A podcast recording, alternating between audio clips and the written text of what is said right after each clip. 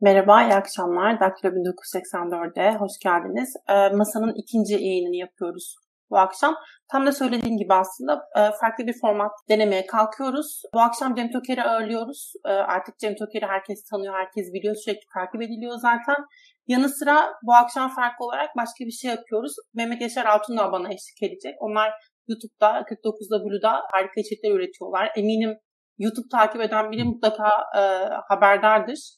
Ben de çok keyifle izliyorum. Ben soruları yöneltirken e, o da kendi sorularını e, yöneltecek Cem Bey'e. Böylelikle e, belki de muhalefete ihtiyacı olan o şifreleri vereceğiz bu akşam ve altılı masa akşam bir, bir araya gelip bunların üzerine konuşmalıyız dedik. Böyle bir yayın yapmak istiyoruz. Sizin de sorularınız olursa lütfen yorumlar kısmında yazın. Onları da Cem Bey'e soruyor olalım. Ben bir Mehmet Barlas sorusuyla başlamak istiyorum. o Cumhurbaşkanı'nı hep sorar işte efendim bal mı yiyorsunuz, kaymak mı içiyorsunuz, nasıl hazırlanıyorsunuz seçimlere diye. Cem Bey siz de Türkiye'deki e, seçimlerde en başarılı partinin genel başkanlığını yürütmediniz. Ama buna rağmen bütün programlarda sizi ağırlamaktan büyük keyif alıyorlar. Siz yayından yayına koşuyorsunuz. Ve e, inanılmaz bir e, sosyal medyada size olan bir ilgi var. Bu e, liberalizmin Türkiye'de artık bu kadar sakıncalı olduğu da nasıl ifade etsem, bu kadar eleştirildiği ki eleştirdiğim çoğu da haklı aslında. Böyle bir ortamda nasıl bir anlam taşıyor? Neden sizi takip ediyorlar? Neden ilgi gösteriyorlar. Bu liberal siyaset için umut anlamına geliyor mu size Türkiye'de? Buna başlamak istiyorum. Kör ölür badem gözlü olurmuş. Ben de genel başkanlığı bıraktıktan sonra. Tabii sosyal medya e, bambaşka bir ortam, fenomen. Onun için e, bilmiyorum ondan ilgi arttı herhalde. Erişim arttı insanlara. Ben partiyi kurduğumuz yıllarda bir basın bülteni yazıp da onları tek tek fakslamanın ne demek olduğunu biliyorum. Şimdi işte yeni teknolojiyle binlerce basın mensubuna erişebiliyorsunuz. Söylemlerimiz fazla değişmedi bizim. Sadece eriş, erişim imkanımız arttı herhalde. Yani ben partide bazen kendi kendime soruyorum. Yıllardır aynı şeyi söylüyorum. İnsanlar niye sıkılmıyorlar mı beni dinlemekten diye sorguluyorum kendimi. Ama yeni insanlara eriştiğimizi yavaş yavaş anlıyorum. Öte yandan Türkiye böyle bir dönemde geçirmedi. Yani insanlar arayış içine girdi, farklı bir arayış içine girdi. Onun için e, belki endişeler arttı, kaygı arttı. 20 senedir aynı zihniyetin, aynı partinin ülkeyi yönetmesinden, e, gençlik baskılardan illallah dedi, arayış içine girdi. Burada da değişik isimler ön plana çıktı. Belki ben de o dalgaya yakalandım. Oradan ilerledim. Yoksa benim söylemlerim yani 1990'ların kaç sene 25 sene önce neyi söylüyorsam ben yine aynı şeyleri söylüyorum. Partiye girdiğim zaman ki parti programını e, söylüyorum. Benim e, çizgim belli. Partideki arkadaşların çizgileri belli. Ama genç nesilden bir ilgi duymaya başlandı. Belki o yüzden yani bir artış gösterdi. Belki bugün siyah dediğime yarın beyaz demiyorum. Belki onun bir etkisi var. Biz liberaller e, yani AKP'ye hangi mesafedeysek CHP'ye de aslında o mesafedeyiz görüşlerine ve bütün dünyada da dikkat edin. Sizin bulunduğunuz Almanya'da bile liberal partiler dünyanın pek çok ülkesinde bir sağ ile sol yani muhafazakarlarla sosyal demokratlar arasında bir denge unsurudur. Üçüncü bir unsurdur. Belki bizim oradan iz, yani yeri geliyor Kılıçdaroğlu'nun söylemlerini eleştiriyoruz. Ee, yeri geliyor e, iktidarın söylemlerini eleştiriyoruz. Belki televizyon program yapımcılarının da ilgisini o çekiyor.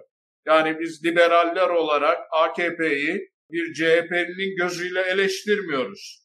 Veya CHP'yi bir AKP'linin gözüyle eleştirmiyoruz. Daha objektif, gerçekçi eleştirdiğimiz için belki o nedenle e, yani kanallara çağırıyorlardır veya işte medyadan ilgi oluyordur bana karşı. Cem Bey tam bu noktada bir sorum olacaktı. Ee, sizin bu anlattığınızla ilgili Ozan Gündoğdu'nun Halk TV'de bir yazı çıkmıştı. Belki denk geldiniz mi bilmiyorum siz KYK borçlarının silinmesinin ardından bunun yanlış olduğunu belirten bir tweet atmıştınız. Ve o paylaşımın ne kadar beğeni aldığını belirtmiştiniz. Ozan Gündoğdu da yeni gençler daha çok liberalleşiyor yazısını yazarken bundan e, yararlanmıştı. Bunu da bir aslında örnek olarak göstermişti. Siz mesela bizim benim içinde olduğu kuşakta liberalizmi daha çok neden daha çok ne diyelim teveccüh gördüğünden daha çok sahiplenildiğini düşünüyorsunuz. İkinci olarak liberalizmin içinde de farklı nasıl söylesem gençler içerisinde farklı yönelimler var. Daha ilerici liberalizm diyenler var, daha muhafazakar liberalizm diyenler. Bunları takip ediyor musunuz gençler içerisindeki nasıl farklı liberal oluşumlar? Tabii. Gençlerden liberalizme neden ilgi var? Ben kendi adıma konuşayım. Ben bir şeyi eleştirirken geçmişte yap yapılan yanlışların örneğiyle veya dünyadan ülkelerde uygulanan örneklerle yani altını doldurarak konuşmaya çalışıyorum. Eleştirmiş olmak için eleştirmiyorum. O çerçeve mesela beni yıllar önce genel başkanken yani solun kalesi bir yere çağırdılar. İstanbul Üniversitesi İktisat Fakültesi. Aa dedim. Orada da serbest piyasa kapitalizmi anlat dediler bana. Dedim ilk yumurtayı burada yiyeceğiz artık. Arkadaşlarla biz de yanımızda götürdük yumurta hatta hani e, karşılık verebilelim diye. E, fakat orada sunumumdan sonra sol görüşlü gençler bile abi biz sana tepki vermeye geldik ama veremedik. Öyle bir anlatıyorsun ki kafamız karışıyor e, gibilerden. Belki hani gençlerden ilgi olmasının nedeni bu olabilir. Pek çok üniversiteye davet edildim genel başkanlığım dönemimde. Gençlerden bizim kafada olanlar var ama çoğunluk bize karşı e, sol görüşlü gençler olmasına rağmen e, hiçbir olumsuz tepkiyle karşılaşmadım. Benim savunduğum özgürlük, özgürlüğü koruyan adalet ve şahsiyet olma. Özgürlük derken ekonomik özgürlük de önemli bir şey. Bunu da örnekleriyle mantıklı bir şekilde anlattığımız zaman veya şimdiki neslin annelerinin babalarının nasıl hata yaptıklarını, popülizme oy verdikleri için bugün gençler dünyanın en pahalı arabasını alamıyorlar, en pahalı benzinli kullanamıyorlar. Yani her şeyin bir bedeli var. Benim e, benden önceki neslin faturasını ben ödüyorum. Benim ama aldığım devletten avantaların faturasını da bu gençler ödeyecek işe başladıkları zaman. Dünyada hiçbir şey bedava değil. Ya bu şekilde yaklaştığımız için belki böyle bir ilgi yavaş yavaş artıyor. Ha, bunun meyvelerini ben görmeyeceğim. Benden sonraki nesil belki görür. Benim niyetim zaten ben e, takım elbise giyip de Yeliz'le mecliste milletvekili olayım falan derdim yok benim. Ben şortumu, tişörtümü giyip böyle takılmayı seviyorum. Onun için çok ciddiye de aldığım yok. Ama gençlerden böyle bir evet alt, yani mantıklı altını doldurarak popülizm yapmadan konuştuğunuz zaman e, evet olumlu geri dönüşüm alıyorsunuz. Evet gençliğin içinde de tabii bu da normal. İşte kimisi daha muhafazakar gençler var. Kimisi daha liberteryen yani beni bile yeterli bulmayan gençlik var. Biliyorum o gençlik gruplarının bir kısmının içine ben de girdim. Toplantılarına katıldım. İşte ölmüş eşin hala, hala mülkiyeti sende midir? İlişkiye girer misin falan onlar tartışılıyordu. Daha henüz siyasete girmedikleri için daha afaki kavramlar üzerinden. Ama yani ben Türkiye'de bunları siyasete taşısam o aldığım 0.06'yı da göremezdim. Bu herif ne saçmalıyor diye tepki alırdık. Onun için evet normaldir. Bugün dünyanın her yerinde liberal partilerin içinde de, liberteryen partilerin içinde de fraksiyonlar var. Seni yeterli görmüyor. İfade özgürlüğü tam olarak nedir, ne değildir? Girişim özgürlüğü nedir, ne değildir? Toplumun değerleri var mıdır, yok mudur? Bireycilik, bireysellik, bencilik, bencillik arasındaki fark nedir? Bunları liberal gruplar hala tartışıyorlar. Onun için böyle e, fraksiyonlar olması da normal. Bu Ama tartışmaların ortak... Ortak bu tartışmaların kendisi de aslında çok değerli. Genel olarak demokrasi, liberal demokrasi beslemesi açısından illa herkesin liberal partilere oy verdiği bir dünya düşlemek zorunda değiliz ya da Türkiye düşlemek zorunda değiliz ama tartışmaların kendisi de çok değerli. Gürhan Çiftçi hatırlatıyor. ÖTV'nin hayatımızın her noktası, ÖTV hayatımızın her noktasına girmişken gelir vergisi %25'e çıkmışken dolaylı vergiler bizi boğarken liberal söylemin yükselişe geçmesinden doğal ne olabilir diye. Ben de aynı fikirdeyim. Siz de bahsettiniz zaten. Ee, özellikle araba üzerindeki vergilerden. Şimdi biraz daha kendi konumuza dönelim istiyorum. Başlığına dönelim istiyorum. Seçim nasıl kazanılacak? Bence seçim güvenliğinden başlayalım. Bu ulusal adı güzel tartışması. Benim de anksiyete krizi geçirdiğim kişisel olarak e, bir karar. E, yine ulusal adı güzel daha önce 2018'deki seçimlerin başında da e, Cumhuriyet Halk Partisi adına e, süreci yönetmişti Genel Başkan Yardımcısı ve yine aynı şekilde olacağı duyuruldu. Ne diyorsunuz Cem Bey? Seçim güvenliğini bu altı parti sağlayıp yani neyse sağlam, sağlamalarının sonrasını da bırakıyorum bir tarafa ama sağlayabilirler mi? Seçim sonuçlarını biz doğru şekilde öğrenebilecek miyiz? Bu, bu kadarını bekleyebilir miyiz bu partiden? Ne dersiniz? Birlikten kuvvet doğar. Onun bir kere altını çizelim. Herhalde geçmiş seçimlerdeki kadar sandık ve pusula güvenliği konusunda e, fiyasko olacağını zannetmiyorum. Eğer e, doğru dürüst bir strateji, planlama, taktik belirleyip görev dağılımı yaparlarsa bu başarılı bir şey olur. Fakat partiler ne kadar ellerinden geleni yaparlarsa yapsınlar çok ciddi bir sorunla karşı karşıyalar. Çünkü yani Türkiye'de Agit bile referandumu ve ondan sonraki seçimleri şüpheli olarak değerlendirdi. Öyle hür, demokratik, şeffaf, adil bir seçim olarak değerlendirmedi. Onun için bir sürü şey var. Yani handikap var e, Millet İttifakı'nın karşısında. Ama şunu yapabilirlerse ikinci İstanbul seçimi gibi pusulaların, torbaların üstünde yatıp da ama bunu sadece İstanbul'da, Beşiktaş'ta, Kadıköy'de, Şişli'de, Ankara'da, Çankaya'da değil. Yani Urfa'nın ilçelerinde, köylerinde, efendim Bayburt'un köylerinde, Erzurum'un köylerinde de yapabilirlerse o zaman e, yani seçimde bir şey değişebilir. Ama yine de şunun altını çizerek söyleyeyim. Mesela eskiden mükemmel bir sistem vardı e, seçim açısından.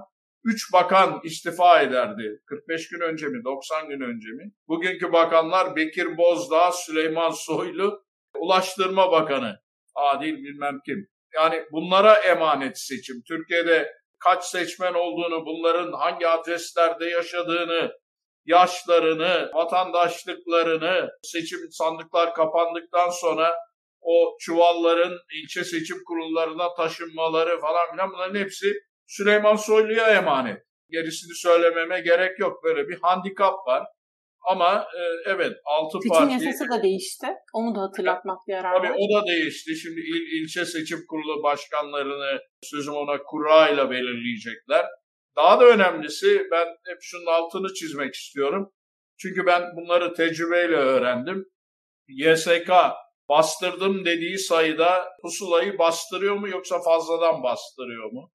Bu e, bastırdım dediği pusula sayısını Millet İttifakı hem seçimden önce hem seçimden sonra teyit edebiliyor mu? Mesela ben hatırlıyorum 2015'te mi ne dilekçe verdim YSK'ya. 77 milyon 550 bin küsür pusula bastırdım diyor. Tamam kardeş bastırdın da bunları 81 ile kaçar tane zimmetledin? İl il dökümünü ver bize. Ondan sonra il e, seçim kurulları da ilçe ilçe ki takip edebilelim sağlamasını yaparak. İnanılmaz bir şey. Hatta bir ara hala duruyor mudur bilmiyorum. YSK'nın sitesinde seçimlerden sonra imzalı tutanakları tarayıp şeye koyuyorlardı siteye. Ben inanamadım. Bazı şeyler var. Demin saydığım illerde, doğuda, güneydoğuda, köylerde, beldelerde atıyorum işte Urfa'nın bilmem ne ilçesinin bilmem ne mahallesinde 1117 numaralı sandığın tutanağını görseniz utanırsınız. Bir bakkal defteri öyle değildir. Karalanmış, rakamlar değiştirilmiş, imzaların üstüne imzalar atılmış falan. Bu şekilde Türkiye'nin rejimi değişti. Onun için Millet İttifakı'nın işi zor. Demokratik bir, şeffaf, adil, hür bir seçim yapabilecek miyiz bu şartlarda? Bilmiyorum ee, ama elden geleni yapmaları e, önemli. Yani bu önemli. kadar baro, Türkiye Barolar Birliği'nde yönetim değişti. Bu kadar baro hazır, oy ve ötesi çalışıyor. Evet bu küçük sahil, sahil diyorum, bu küçük kasabada, köylerde, işte doğudaki, güneydoğudaki belki güvenliğin sağlanmasının daha zor olduğu yerlerde böyle şeyler olabilir. Ama bunların genel oy tablosuna ne ölçüde yansıyacağı meselesi de var. En azından hani diğer illerdekiler başarılabilirse belki daha farklı sonuçlar olur diye düşünüyorum o, ben naçizane. Şimdi şöyle söyleyeyim. Beni endişeye sevk eden e, konuların başında şu geliyor.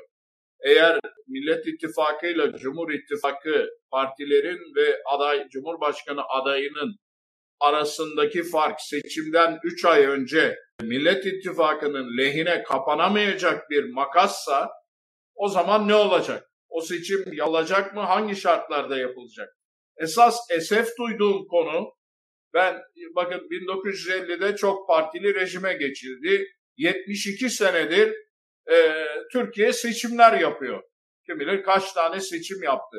Ama bu adamların bu yapacağı seçimden önce dikkat edin ilk defa Cumhuriyet tarihinde ilk defa toplumda onlar seçim yapar mı, kaybederlerse gider mi, seçim gecesi ortalık karışır mı gibi endişeler taşıyoruz. Hile hurda olabilir mi endişesi taşıyoruz. Eskiden bu yoktu. 2002 bunların iktidara geldiği Kasım seçimlerinde DYP gibi köklü Demirel'in, Çiller'in partisi 976 ile ama 978 ile baraj altında kaldı. Bir Allah kulunun ucundan acaba seçimlerde hile oldu mu diye geçmedi. Ama bugün geldiğimiz noktaya bakın e, neleri konuşuyoruz. Bu da bir Türkiye'nin e, AKP yönetimi altında demokraside, e, şeffaflıkta, e, hukuk devletinde nerelere geldiğini somut kanıtı.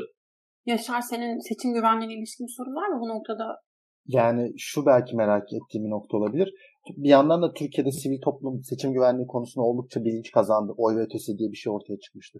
Yani siyasi partilerin biraz ataleti göz önünde bence de Cem Bey ama vatandaş sizce ne yapmalı? Bu süreci nasıl hazırlanmalı? Bir noktaya gelindi ama e, belki çok kritik bir seçim olduğu için her şey biraz e, bizim üzerimizde. Nasıl örgütlenebilmeli, ne yapmalı diye bir soru geliyor benim aklıma. Yani, tabii e, yani sivil topluma burada büyük rol düşüyor. Biliyorum oy ve ötesiyle LDP de çalıştı. Müşahit kartları verdik falan. Ondan da rahatsız oldu iktidar. Aleyhimize ne yazılar çıktı iktidar medyasında. Ama yani sivil toplum tamam. Demin dediğim gibi İstanbul, Ankara, İzmir'de, Antalya'da, Adana'da sandıklara sahip çıkmak kolay ama Doğu ve Güneydoğu'da kırsalda sivil toplum ne kadar örgütlenip de e, sahip çıkabilecek bir. İkincisi oralarda tabii nereden baksanız sandık güvenliği e, e, polisin elinde. Yani polisin davranışı ne olacak sivil topluma karşı?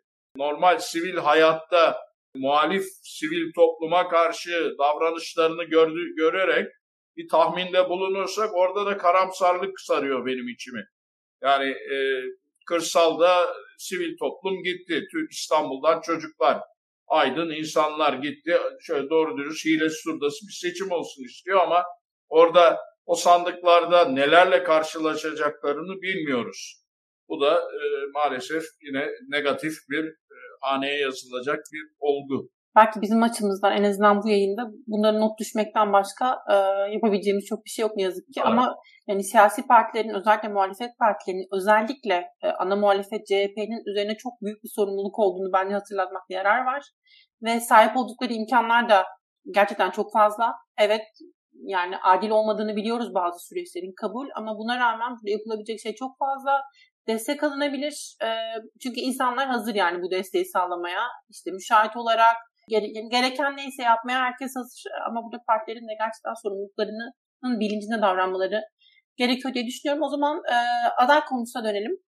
Sizle e, bir space yayını yapmıştık Twitter üzerinden e, ve orada siz dediniz ki merkez sağ kökenli birinin olması daha iyi olacak.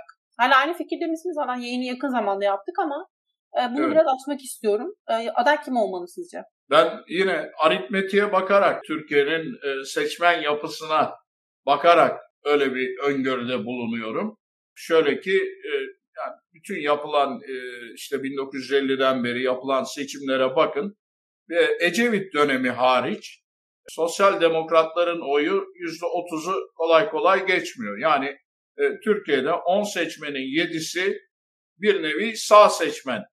Ama dinci sağ, ama milliyetçi sağ, ama merkez sağ, Demirel sağcısı gibi.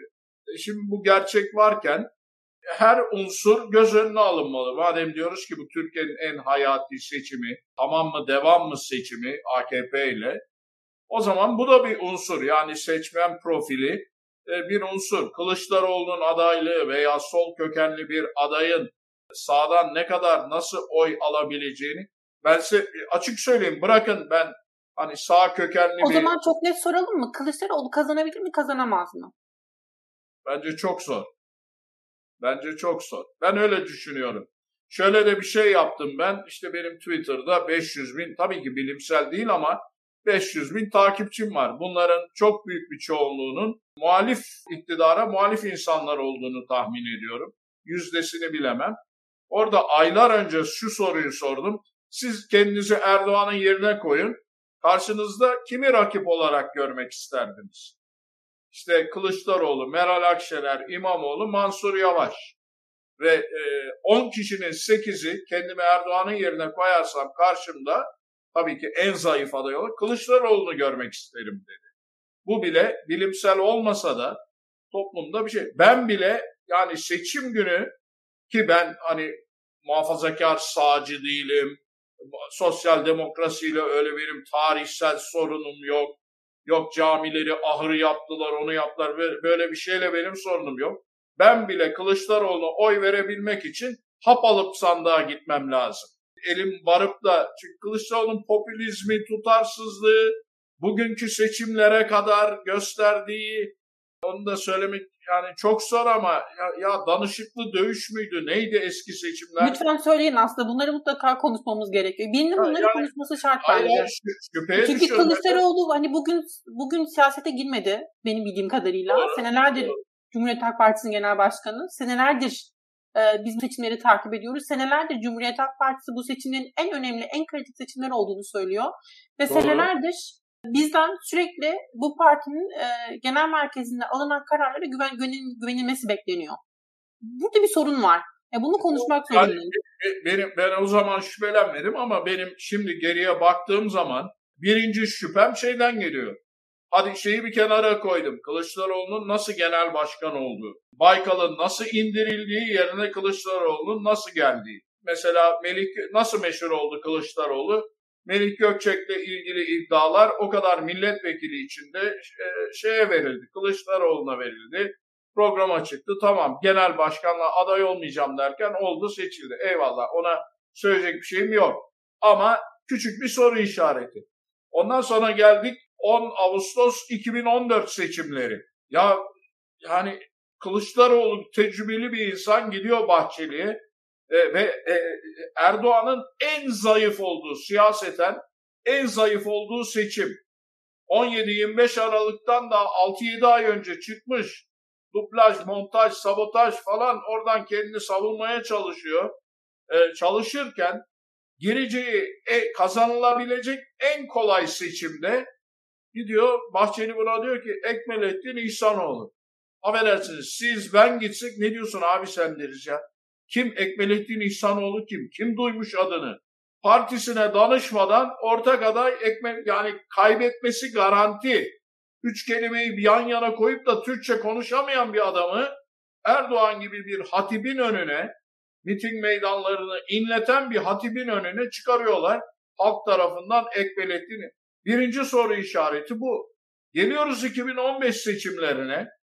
Ondan sonra e, 7 Haziran AKP çoğunluğu kaybetmiş. Davutoğlu'na görev vermiş şey hükümeti kur diye. 45 günü var Davutoğlu'nun hükümet kurmak için. 45 günün 35 gününde Kılıçdaroğlu koalisyon görüşmesi yapıyor. 36. gün girin bakın sosyal medyaya, şeye, e, internete. Çıkıyor diyor ki ya bize koalisyon teklif edilmedi içeride diyor. Allah Allah. 45 günün 35 günü ne konuştun abi sen içeride? Madem koalisyon teklif edilmedi, 5. 10. gün vurur kapıyı çıkarsın sen benimle dalga mı geçiyorsun Davutoğlu diye. Ee, o, o, o bir soru işareti. Gelelim 2018'e ve ondan önce gelelim 16 Nisan 2017 referandumuna. E, e, orada e, niye gitmedin? Mühürsüz pusulalar ya kıyameti koparması lazım. Türkiye'nin ana muhalefet partisinin bütün grubuyla YSK'nın önüne gitmesi lazım. Milletvekillerini toplayıp çünkü anayasa da ihlal edildi o gün YSK tarafından. Yasa da ihlal edildi o gün. Mühürsüz pusulalar geçe, kanun yapıcı geçersizdir demiş. Beyefendiler geçerlidir deyip Türkiye'nin rejimini değiştirmiş. Ondan sonra abi niye gitmedin? Kan dökülür diye korktum. Belki haklı belki haksız. Ama sen 200 milletvekilinle partililerinle git bakalım YSK'nın önüne bir baskı yap, kamuoyu baskısı yarat. Bu kadar çabuk niye havlu atıyorsun? Gelelim bir sene sonrasına. 16 Nisan 2017 referandum. Rejim değişti. Gelelim 2018'e. E, Abdullah Gül'ün peşinden koşuyor ya Türkiye'nin ana muhalefet partisi başkanı. çatı aday sen ol diye. E, e, gerisini seçim gecesi olanları sistem çöktü, takip edemedik, adam kazandı. Muharrem İnce diyor ki, doğru mu söylüyor onu bilmiyorum ama yani o ortada. E ben yalnız bırakıldım diyor ya, beni hiç desteklemediler diyor. Bir Haluk Pekşen diye bir CHP milletvekili var, onu bir dinleyin. Referandumda elimde kanıtları var. iki buçuk milyon hayali seçmen şey kullandı diyor, oy kullandı. Ben bunları diyor CHP genel merkezine götürdüm. Abi tamam sen bunu hiçbir şey yapmadılar. Üstünü örttüler diyor. Ben şahsen yaşadığım bir şeyi söyleyeyim Kılıçdaroğlu yönetimiyle.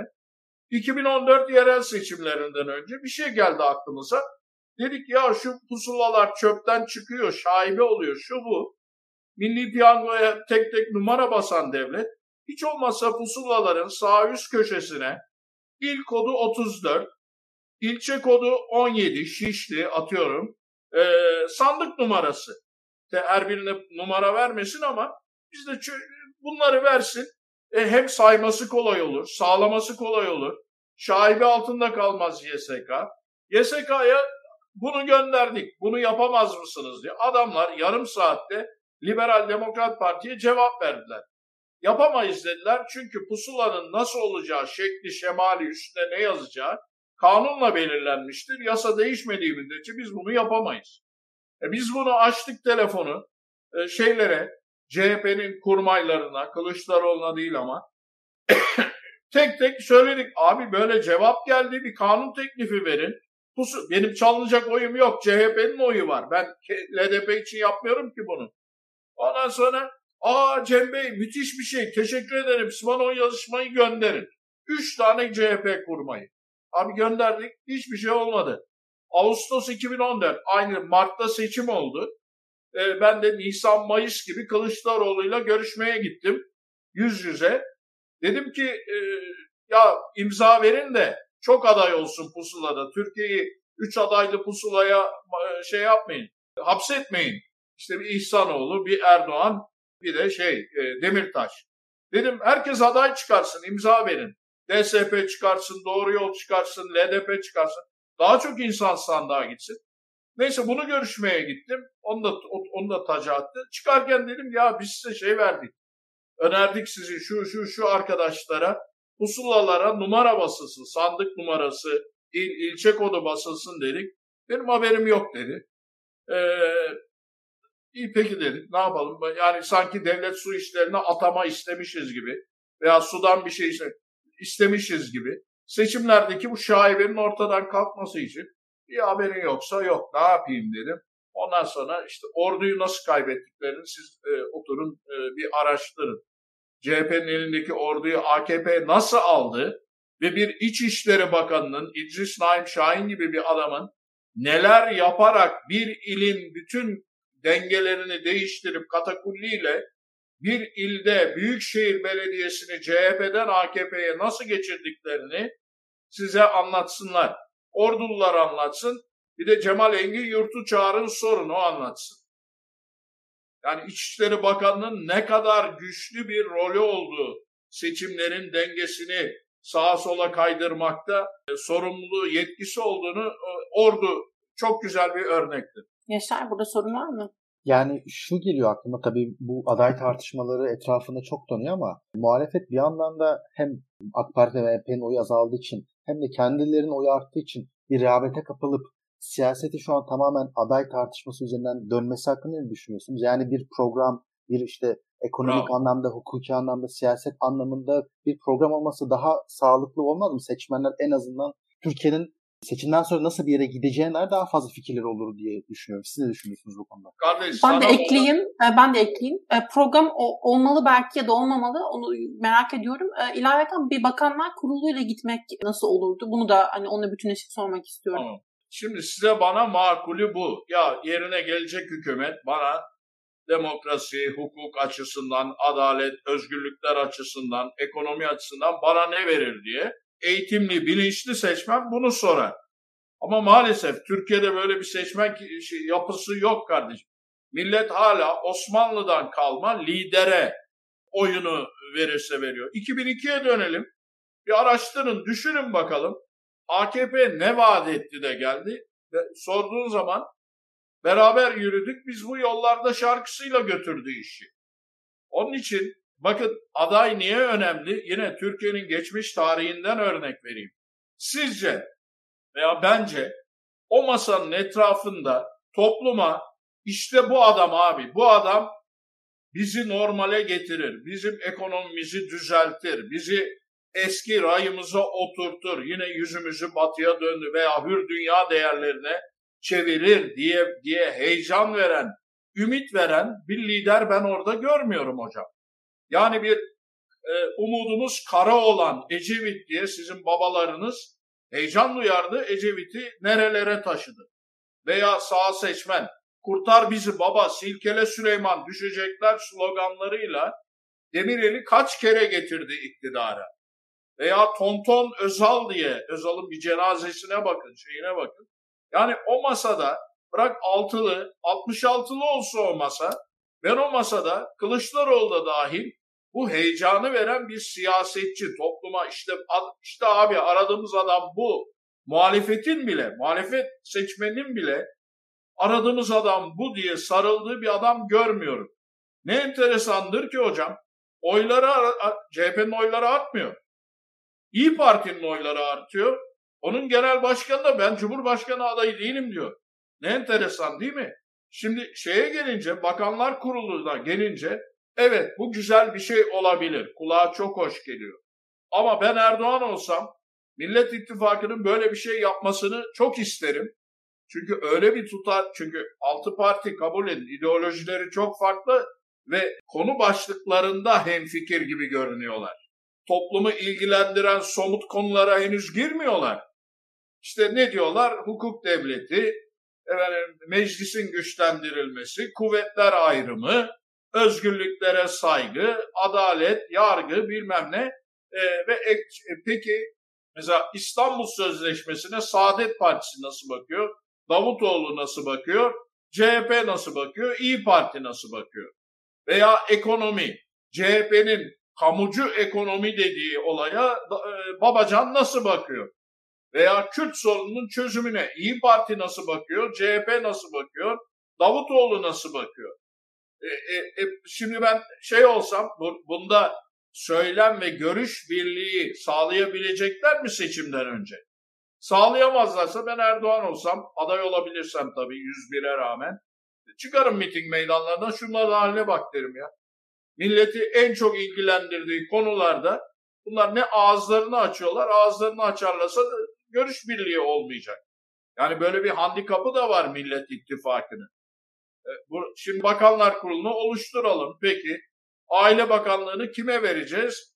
hangi görüşte olacak? Veya ne bileyim ekonomi, maliye bakanlığı e, DEVA ile CHP'nin e, Senin Sayek Bökesi e, falan anlaşabilecekler mi ekonomik programda? Böyle sorunlarla da karşılaşacaklarını düşünüyorum. Ama mesele şeyde, şey, şeyi ele alalım, güçlendirilmiş parlamenter toplumda bir heyecan duyu görüyor musun? Aa güçlendirilmiş parlamenter sistem gelecek. Yani kitleler halinde böyle bir heyecan, umut falan. Yani yok. Ben de e, işte ne olduğunu biliyor musun? Dünyada yok öyle bir sistem. Güçlendirilmiş parlament. Parlamenteri güçlendireceğim mi diye soruyorum CHP'lilere. Güçlendirilmiş parlamenterde parlamenteri milletine, seçmenine hesap verir mi yapacaksın yoksa genel başkanına yine indir kolunu kaldır kolunu makinesi mi yapacaksın? E ben bilinçli bir seçmen olarak bunları sorarım abi. Niye sormayayım? Yani Millet İttifakı'nın işi kolay değil.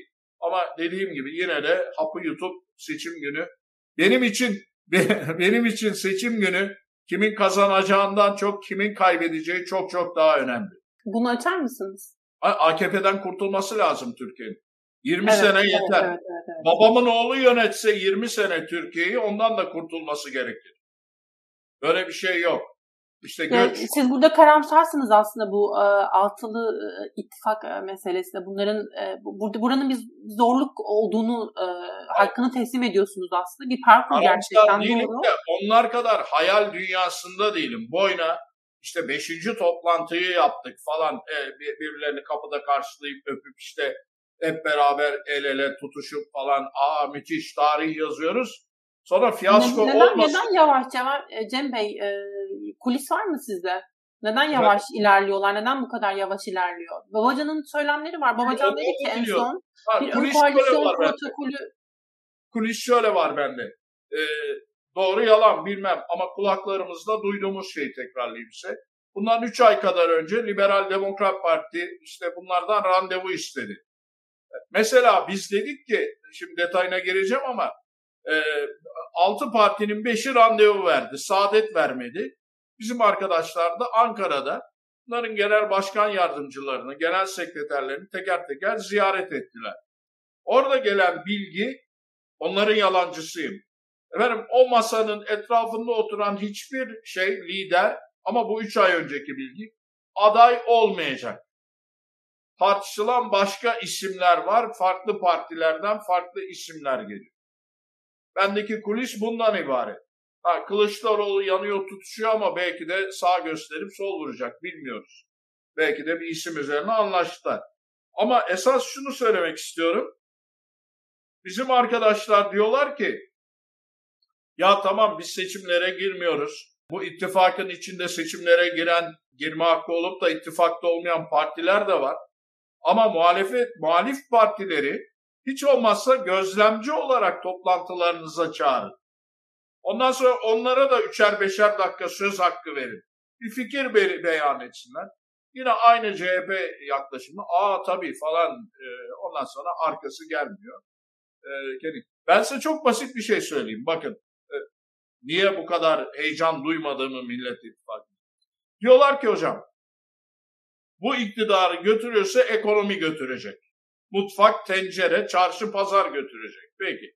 Yüksek enflasyon götürecek. Tamam katılıyorum. Bundan 3 ay kadar önce Faik Öztürk çıktı kameraların önüne. CHP'nin 9 maddelik mi 10 maddelik mi iktidara geldiğinde enflasyonla mücadele paketini anlattı. Bak iktidarı enflasyondan kazanacaklar seçimi, enflasyonu. Şimdi siz bana söyleyin, siz bunu duydunuz mu? Bana o 9-10 maddeden bir tanesini sayabilir misiniz?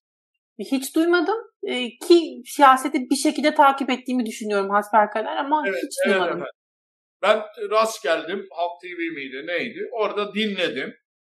Varmış Ondan... yani böyle bir planları. Çünkü basına yansıyan ve en çok konuşulan şeydi.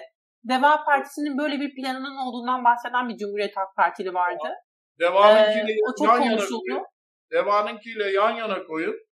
Hatta ben tweet attım. Ya bu 10 maddenin İkisi uygulanabilir. Üçü popülizmdir. Kesinlikle yapamazsınız. İşte şu, şimdi ben bile hatırlamıyorum maddeleri. Ama Faik Öztürk konuştuktan 4-5 gün sonra CHP'ye yakın bir kanalda gazetecilere, fikir liderleri orada 4-5 kişi oturuyoruz. Aynı soruyu sordum. Abi siz siyaset takip eden gazetecilersiniz. CHP'ye yakın. Ah bir de şey vardı. CHP milletvekili vardı. Ona dedim sen cevap verme. Sen bilebilirsin. Sonra gazetecilere döndüm. Dedim ki abi bu açıklanan enflasyonla CHP'nin iktidara geldiğinde mücadele paketinden duydunuz mu duydunuzsa bana iki madde söyleyin. Herkes birbirine baktı. Mesele burada. Ama orada bir heyecan veren bir lider olsa, bir topluma umut olan, toplumun kucaklayacağı, sarılacağı bir lider olsa Bambaşka... Heyecan veren bir lider var aslında. Ee, bunun için İstanbul'a ve Ankara'ya bakmak lazım. Ee, özellikle Mansur Yavaş sosyal medyada çok konuşulan bir isim. Ben e, sokakta ne ölçüde karşıda olduğu konusunda çok emin değilim. E, ama anketlerde fena rakamlar almadığını biliyoruz. İmamoğlu ise bambaşka bir figür. Seçim güvenliği kısmına tik atabiliriz. Hakkını verdi. E, gerek söylemleri gerek sonrasındaki mücadelesi e, yine olumlu bakmak lazım belki. İmamoğlu'nun aday olması başarıya ulaştıracak formül diyebilir miyiz doğrudan? Yani hiçbir e, şey, çekince koymaksızın, şart koymaksızın ne dersiniz? Çünkü sizin sağ profil tanımınıza da biraz uyuyor yanıyla. E, Şimdi, ANAP kökenleri vesaire noktasında. Ben e, küçük de olsa bir siyasi partide 25 sene geçirdim. 12 senesi genel başkanlıktı. Bizim siyasi partiler kanunu ve yapısı ve kültürü boynuzun kulağa geçmesine asla ve asla izin vermez. Bir. İkincisi Kılıçdaroğlu'nun CHP adayı olmaması Kılıçdaroğlu'nun siyaseten emekli olması demektir. Bu üçüncü seçim ve Türkiye'nin ana muhalefet partisinin genel başkanı Cumhurbaşkanlığına aday olmaktan çekiniyor, kaçınıyor. O zaman bu şu demek mi? Muharrem İnce'nin kazanamayacağından emindi. O yüzden aday olmadı e, kendisi. E, onu diskalifiye etmek için. Ama şimdi İmamoğlu'nu kazanacağından emin. O yüzden böyle bir formül benimsemeye kalktı. Evet, Muharrem, e, tabii Muharrem İnce'nin bir İstanbul Ama zaferi. Burada, burada bir açık yok mu? Mesela kendisi aday olsa ve kaybetse Cumhuriyet Halk Partisi'nin başında kalmaya devam edebilir mi gerçekten Kılıçdaroğlu? Kalamaz. Kal- kalamaz. Ama mecbur, aday olmaya mecbur hissediyor kendisini. Ama artık bana göre çok geç. Onu 2014'te düşünecekti. 2018'de düşünecekti. Şimdi aday olmak istiyor. Bir şey daha söyleyeyim. Eğer dışarıdan aday getireceklerse benim yine fikrime göre ben Erdoğan'ın sevin sevmeyin ama son 20 yılın en başarılı hitabet gücüne sahip, hitap ettiği kitleyle empati kuran, kimyası tutan, ikna kabiliyeti yüksek bir siyasetçi. Mitinge çıktığı zaman haykıra haykıra, bağıra bağıra, dalgasını geçe geçe falan bir tepki alıyor. O zaman Erdoğan'ın karşısına en az onun kadar başarılı hitabet gücü, vatandaşın e, inanacağı, kimyası e, tutacak, empati kurabilecek bir siyasetçi aday bulması lazım e, Millet İttifakı eğer çatı adayıyla çıkacaksa. Yani e, yoksa bir akademisyen, bir bürokrat, bir e, hukukçu falan mıy mıy mıy bunlar e, onlar, Erdoğan onları ayıklar bir kenara koyar. Yani bu kadar net. O da bir unsur. Acaba merak ettiğim şey o altılı masada şu konuşuldu mu? Abi bir çatı adayıyla mı çıkmamız şansımızı daha çok yükseltir? Yoksa her parti kendi adayıyla çıkması mı seçimi ikinci tura bırakıp ikinci turda kenetlenmek mi daha başarılı olur? Yani bu, bu Millet İttifakı'na düşen iş bence yani nasıl adam bir mühendislik projesi yapması lazım.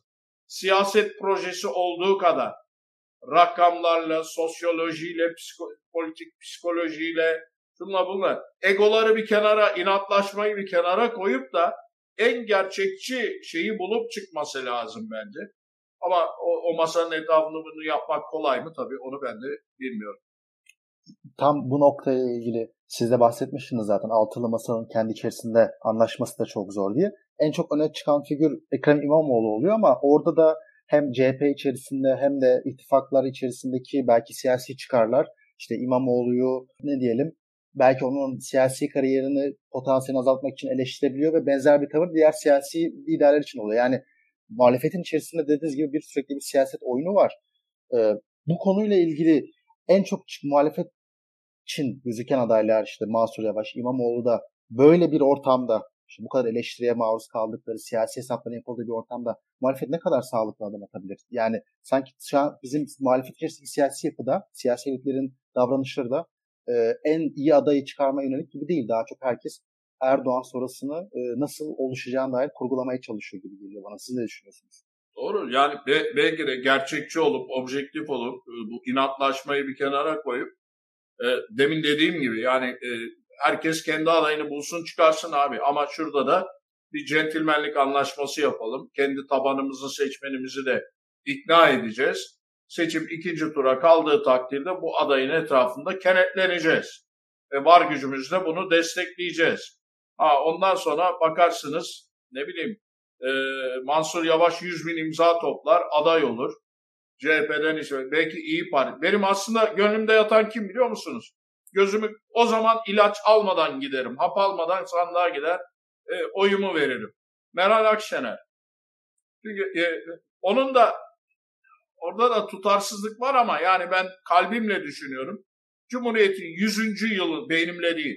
Cumhuriyet'in 100. yılında bir ilk defa halk tarafından seçilmiş bir kadın cumhurbaşkanı e, bu dönemi Türkiye'yi bu hale taşıyan İstanbul Sözleşmesi'ni kaldıran maldıran kafaya inanılmaz güzel bir cevap olur Türkiye açısından. Ama bu tabii benim duygusal şeyim. Ee, Ama Meral Akşener'in de... Diyorsunuz ama yani hem oy, e, oylarındaki artış e, çok fazla. E, onu belki söylemek lazım. Siz de söylüyorsunuz zaten. Bir yanıyla da inanılmaz fazla kez gezi yapıyor. Yani neredeyse, neredeyse her her seferinde farklı bir ilde, farklı bir köyde, farklı küçük bir yerde görüyoruz. Çalışkan bir siyasetçi olduğunu belki de hakkını vermek lazım. Hani politik olarak belki Doğru. aynı noktada olmayabiliriz. Doğru ama ben yani biraz siyasetle haşır neşir bir insan olduğum, olmuş olduğum için böyle gözü kapalı kimsenin kefili olmam siyasette. Şimdi beni şüpheye düşüren ne var? Meral Akşener'in ben başbakanlığa adayım lafı benim kafamda bir yere oturmuyor. Meral Akşener gibi tecrübeli bir siyasetçi üç seçim sonrasına hedef koyamaz, koymaz. Ne demek üç seçim? Bu seçim geçecek, Cumhurbaşkanlığını Millet İttifakı adayı kazanacak. Mecliste çoğunluğu en az 360 ile kazanacak. Ondan sonra bir referanduma gidilecek. ikinci seçim. Parlamenter sisteme dönülecek. Onu da evet çıkacak. Üçüncü seçim yapılacak. Meral Akşener'in İyi Partisi birinci parti çıkacak o seçimden. Cumhurbaşkanı her kimse Meral Akşener'i köşke çağıracak saraydan çıktıklarını farz ediyorum. E, ona başbakanlık görevi verecek. Şimdi bunu ben bunu yemem. Burada bir şey var. Üç seçim sonrasına hedef bana garip geliyor. O zaman hakikaten ben bir ara şey düşündüm. Belki de benimle uğraşmasınlar, bana saldırmasınlar diye Meral Akşener kendisini geri çekti. İşte FETÖ bağlantıları şuydu buydu diye. Ondan sonra jeton biraz düştü. Tansu Çiller adı geçmeye başlayınca acaba İçişleri Bakanlığı döneminden kalma dolabında iskeletler mi var? Bundan aday olmaya çekiniyor diye de düşünmeye başladım.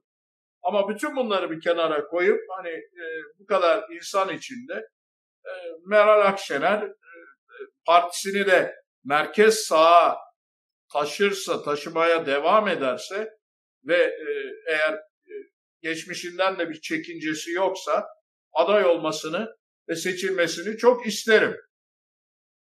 Ee, bir de siyasette 24 saat e, uzun bir zaman diyoruz ya hep. Evet. o yüzden her ne kadar Akşener o zaman böyle bir açıklama yapmış olsa da birdenbire belki milletin bekası için adaylığının gerekli olduğu sonucuna da ulaşılabilir. Olabilir. Ben onu her an bekliyorum öyle bir şey. Eğer geçmişinden çekindiği bir şey yoksa o Tansu Çiller yılları 90'lı yılların İçişleri Bakanı olarak hepsinden çekindiği bir şey yoksa umarım o üç seçim sonrasına koyduğu hedefi bu seçimi taşır. Ben size bir şey söyleyeyim. Türkiye'de en büyük blok merkez sağ oylardır. Ve 2002 seçimleriyle birlikte merkez sağ ortadan kayboldu. Anavatan da tarihi oldu. Özal'ın koskoca anavatanı ve Demirel'in koskoca doğru yolu ortadan kalktı. 20 yıldır siyasetteki en büyük boşluk Türk siyasetinde bence merkez sağ partiydi. Şimdi şeyden ayrılıp da Meral Akşener MHP'den ayrıldığında ben de aha dedim çakma bir MHP daha geliyor başımıza. Hele ayrıldığı isimlere falan baktım. Ama baktım ki zaman içinde Meral Akşener de bu boşluğu görmüş e, İyi Parti'yi yavaş yavaş merkez sağa doğru taşımaya çalıştı. O bir gecede yapılacak iş değil. Parti içi dengeler kolay değil. Yani kim bırakır gider, kim destekler. Ya bu kolay bir şey değil bir genel başkan için. Ama e, verdiği kararlar şimdiye kadar dik duruşu partisini yavaş yavaş şeye taşıdı. Söyleyin adını. Merkez sağa taşıdı. Bir şey Hatta daha söyleyeyim. merkeze taşıdığı kültürel anlamda diyebiliriz bilmiyorum. Kültürel evet. kültürel Ama ben en az bir, bir buçuk senedir şunu söylüyorum. Bırakın HDP'yi bir kenara. HDP'nin adını ağzına alamaz hiçbir parti şu anda vebalı muamelesi. Anayasa Mahkemesi karar verene kadar kimse kumar oynayamaz HDP'nin yanında görünerek. Ama Güneydoğu'da da bir seçmen gerçeği var. 6-6,5 milyon, 7 milyon seçmen var. Onlarla Meral Akşener'in bir empati kurması lazım. HDP ile değil. PKK'yı ağzına alarak değil. Çünkü o Güneydoğu seçmeni de e, Trakya'daki ne yaşıyorsa, Ege'deki ne yaşıyorsa Güneydoğu'daki onun 10 misliğine sorun, problem yaşıyor. onlarla bir empati kurmaya başlaması faydalı olur. Bir. İkincisi bugün CHP'nin kalesi dediğimiz bütün iller eskiden merkez sağın kalesiydi. Trakya'nın şehirleri Edirne, Doğru Yolun kalesiydi, Anap'ın kalesiydi, Tekirdağ, Ege'de Aydın, Çanakkale, İzmir, Antalya bunların hepsi merkez sağıydı. Ama merkez sağ öldükten sonra AKP mi yoksa laiklik mi endişesi taşıyan muhafazakar, makul, cumhuriyetle barışık seçmen gitti mecburen başka çaresi kime verecek? Başka parti mi var? Gitti CHP'ye verdi. Onlar şimdi CHP'nin kalesi gibi görünüyor. Ama yarın bir gün bir merkez sağ parti, İyi Parti gibi büyüyüp ortaya çıkarsa o illerde CHP'nin oy kaybına da neden olabilir. Onun için CHP'nin oyları artmıyor zaten. Cem Bey tam bu noktada seçim aritmatiği de dediniz ya yani hem Kürt oylarından bahsettiniz. Benzer bir şekilde bu işte İzmir'de, Kocaeli'nde, Ankara'da da mevcut Kürt oyları var. Yani İmamoğlu ya da CHP'nin içerisinden bir aday, bu işte daha çok Kılıçdaroğlu ya İmamoğlu gibi konuşuluyor. Ee, Kürt oylarıyla daha fazla bağ kurulabiliyor gibi argümanlar da konuşuluyor. Yani İyi Parti'nin bahsettiğiniz şimdi bir en azından e, Güneydoğu'daki bence hani şey e, batıda yaşayan Kürtlerle de bir temas sorunu var gibi gözüküyor da bu konu çekingen davranıyorlar. Peki hani aritmetik üzerinden baktığımızda bile ortada hani böyle bir e, Kürt oyuna ulaşma gerçeği varsa mesela neden İmamoğlu değil de Akşener gibi bir e, gruptasınız? Onu merak ettim. Çünkü İmamoğlu CHP'de yani ben merkez sağ parti vurgusu yapıyorum. Akşener vurgusundan çok. Türkiye'deki eksikliğin e, merkez sağ e, olduğunu. E, şimdi CHP'de İmamoğlu'nun yaptığı işi yapabilecek e, veya e, Kürt seçmenle empati kurabilecek başka isimler de var. Sağ kökenli isimler var. İlhan Kesici var. E, abdestinde, namazında ama e, Cumhuriyet ilkeleriyle barışık, CHP seçmeninin asla tepki vermediği bir Abdüllatif Şener gerçeği var. E, yani bunlar da İmamoğlu'nun kurabildiği empatiyi Güneydoğu'da kurabilme kabiliyetine sahip. Şimdi esas yani ben de parti başkanı olsam 25 sene sonra İstanbul'u ele geçirmişim. Onu ver yani İmamoğlu daha genç bir siyasetçi. İmamoğlu üç şeyden birine karar vermesi lazım.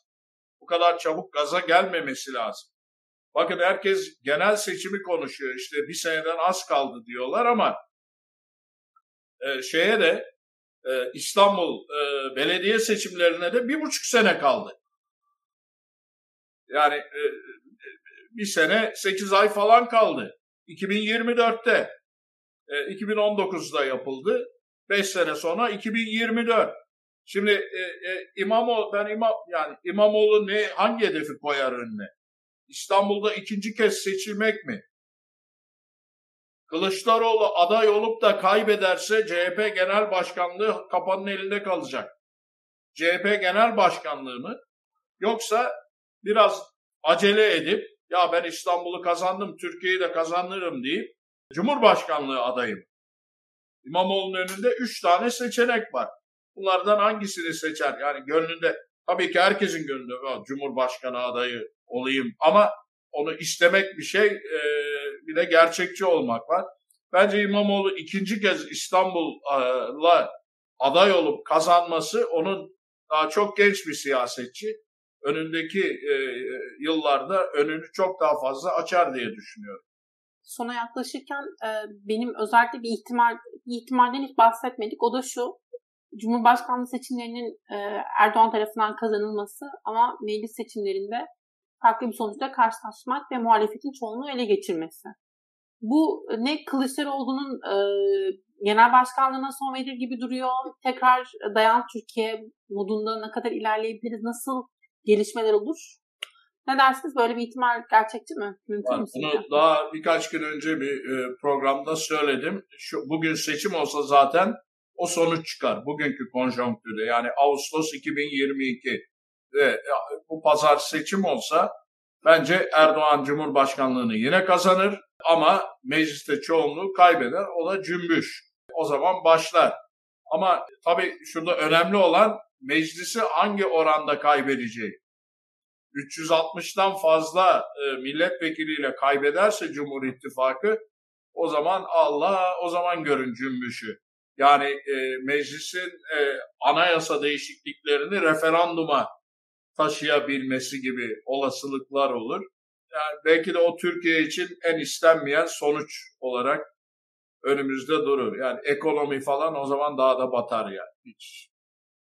En istenmeyen mi? Çünkü en istenmeyen bana sorarsanız hem meclis hem e, Cumhurbaşkanlığını e, Cumhur İttifakı'nın kazanması ihtimali. Sizce Cumhurba işte Cumhurbaşkanı her ikisini her ikisini kazanması ihtimali en en kötü olanı sanırım. Hani meclisin e, Aa, evet. tarafından e, e, tabii yani onu zaten düşünmek bile istemiyorum da Türkiye o yani benim şahsi fikrim. Ama Türkiye için herkes için en kötü olacak sonuç AKP'li için de CHP'li için de olabilecek en kötü. Türkiye'nin geneli ülke olarak genelinde e, olabilecek en kötü sonuç Cumhurbaşkanlığının bir ittifaka, meclis çoğunun diğer ittifaka, yasamayla e, yürütmenin ayrı ittifaklara gitmesi bence e, hoş bir şey olmaz. Yaşar, Yaşar Fransa'da, e, ben Almanya'dayım ve ikisi de demokratik kültürün olduğu ülkeler aslında ve iki ülkede de e, Almanya'dakine tam benzer bir durum diyebilir miyiz? Ama Fransa'da şimdi meclis çoğunluğu konusunda Macron'un istediği gibi karar veremediği bir atmosfer var ve demokratik kültürün olduğu bir ülkede burada belki e, dengenin bulunması noktasında çok olumlu şeylerin olabileceğini söyle, söylemek mümkün. Çünkü daha fazla insanın e, karar alma, e, kararların alınması ve uygulanması noktasında daha fazla insanın menfaatinin düşünmesi gibi bir zorunluluk ortaya çıkmış oluyor. Bu da daha fazla temsiliyeti gerektiriyor. Belki yine Almanya dönersek güçlü bir koalisyon yapısı var burada. E, bu da başka bir e, demokratik kültür ve olguna yol açıyor ister istemez. Türkiye için de acaba bir gün böyle bir şeyi başarabilir miyiz bilmiyorum. Yani bir cumhurbaşkanının, bir hükümetin farklı partilerin olduğu ama meclis e, çoğunluğunun yine başka bir e, gruba ait olduğu durumlarda böyle idarenin e, bir şekilde daha olumlu, uygun, dengeyi bulmaya çalışan bir formülasyonda ilerlediğini görür müyüz? Yaşar senin son ekleyeceklerin varsa Söylediğinizin ne olduğunu gayet iyi anlıyorum. Ben de 27 sene Amerika'da yaşarken başkanın bir partiden, kongredeki çoğunluğun başka bir partiden olduğunda hükümetin nasıl kitlendiğini ama o kitlenmenin demokratik süreçle ama orada da anahtar, kilit oyuncu seçmene hitap ederek sorumlu bu mu, ben mi, o mu parmakla göstererek sonunda seçmen korkusuyla tarafların nasıl uzlaşıp bir araya gelip o sorunu çözdüklerini yani bütçeyi onaylamıyordu kongre. Başkan maaş veremiyordu. Devletin daha şeyleri kapanıyordu. Amerikan Federal Devleti'nin çeklerini özel bankalar bozmuyordu karşılığı yok diye. Yani ben o günleri bilen, yaşamış bir insanım. Ama Millet İttifakı'nı çok eleştirdik ama bir de artısını söyleyelim. O da tebrik etmek lazım Kılıçdaroğlu'nu. Ben tarihte benim yaşamımda görmediğim bir çok farklı ideolojilerden partileri bir araya getirip hala masanın etrafında tutabildi.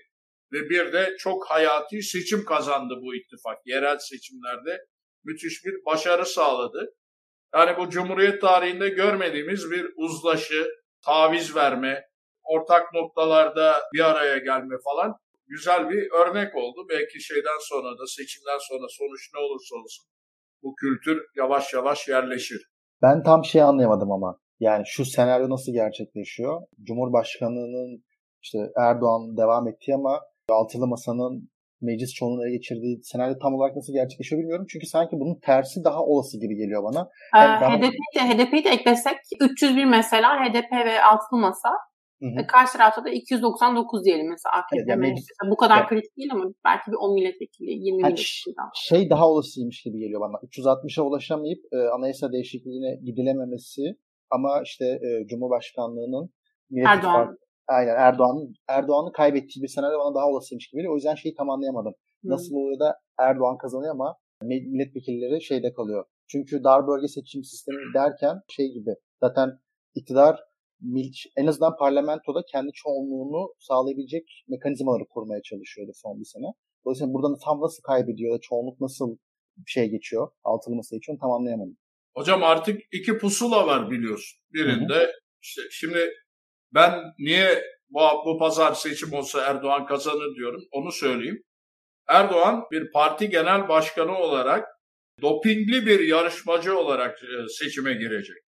Rakibinin elinde olmayan inanılmaz güçle devletin bütün kurumları onun iki dudağının arasında.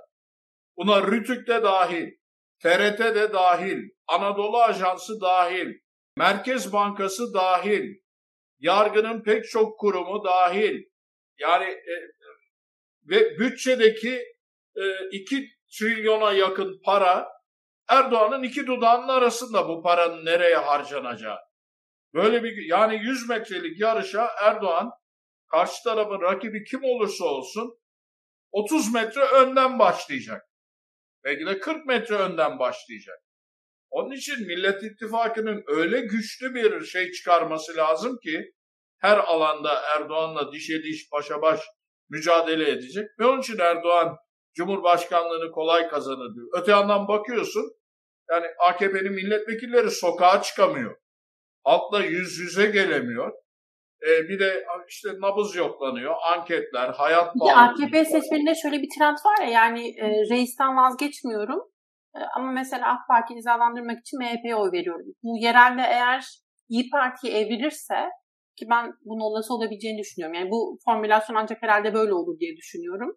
Yoksa şey konusunda haklısın. Yani bu yeni seçim yasasıyla e, küçük partilerin milletvekili çıkarması zorlaştı vesaire. O yüzden diğer küçük partilerin milletvekili çıkarabileceğine çok ihtimal vermiyorum ama İyi Parti eğer böyle bir e, patlama olursa bu da belki meclis çoğunluğu anlamında muhalefet lehine ama işte bir yandan da Cumhurbaşkanı er-, Erdoğan'ın tekrar kazandığı bir e, formülasyon olabilir diye benim aklımdan geçen oydu. Sanırım Cem Bey de benimle aynı fikirdeydi. Bilmiyorum Yaşar senin ikna birlikte böyle bir ihtimalin e, gerçekçiliği konusunda ama umarım e, ikisini de e, Millet İttifakı'nın bir şekilde kazandığı bir formülasyon görürüz. E, bunları da tartışmaya gerek kalmaz diyeyim. Cem Bey son ekleyeceğiniz herhangi bir cümle varsa alayım sonra hemen kapatalım. Yok, yok mu? Şey yok. Sorunuz yoksa bende de bir şey yok. Yok ama keyifli zaman geçirdiğinizi umuyorum. Teşekkür edebilirsiniz. Tabii her isterseniz. zaman. Ne zaman isterseniz sizlerle her Harika. zaman. Ben de çok keyif aldım. Yaşar çok teşekkürler. Ben teşekkür ederim. Ee, konuk e, olarak geldiğin için, konuk moderatör olarak, konuk yorumcu olarak artık nasıl ifade etmek gerekiyorsa katıldığın için, bizde olduğun için çok sağ ol. Cem Bey sizi ağırlamak her zaman çok keyifli. Çok teşekkürler. İzleyicilere yorumlar için çok teşekkür ediyorum ve kapatıyorum. İyi akşamlar herkese. İyi akşamlar. İyi akşamlar.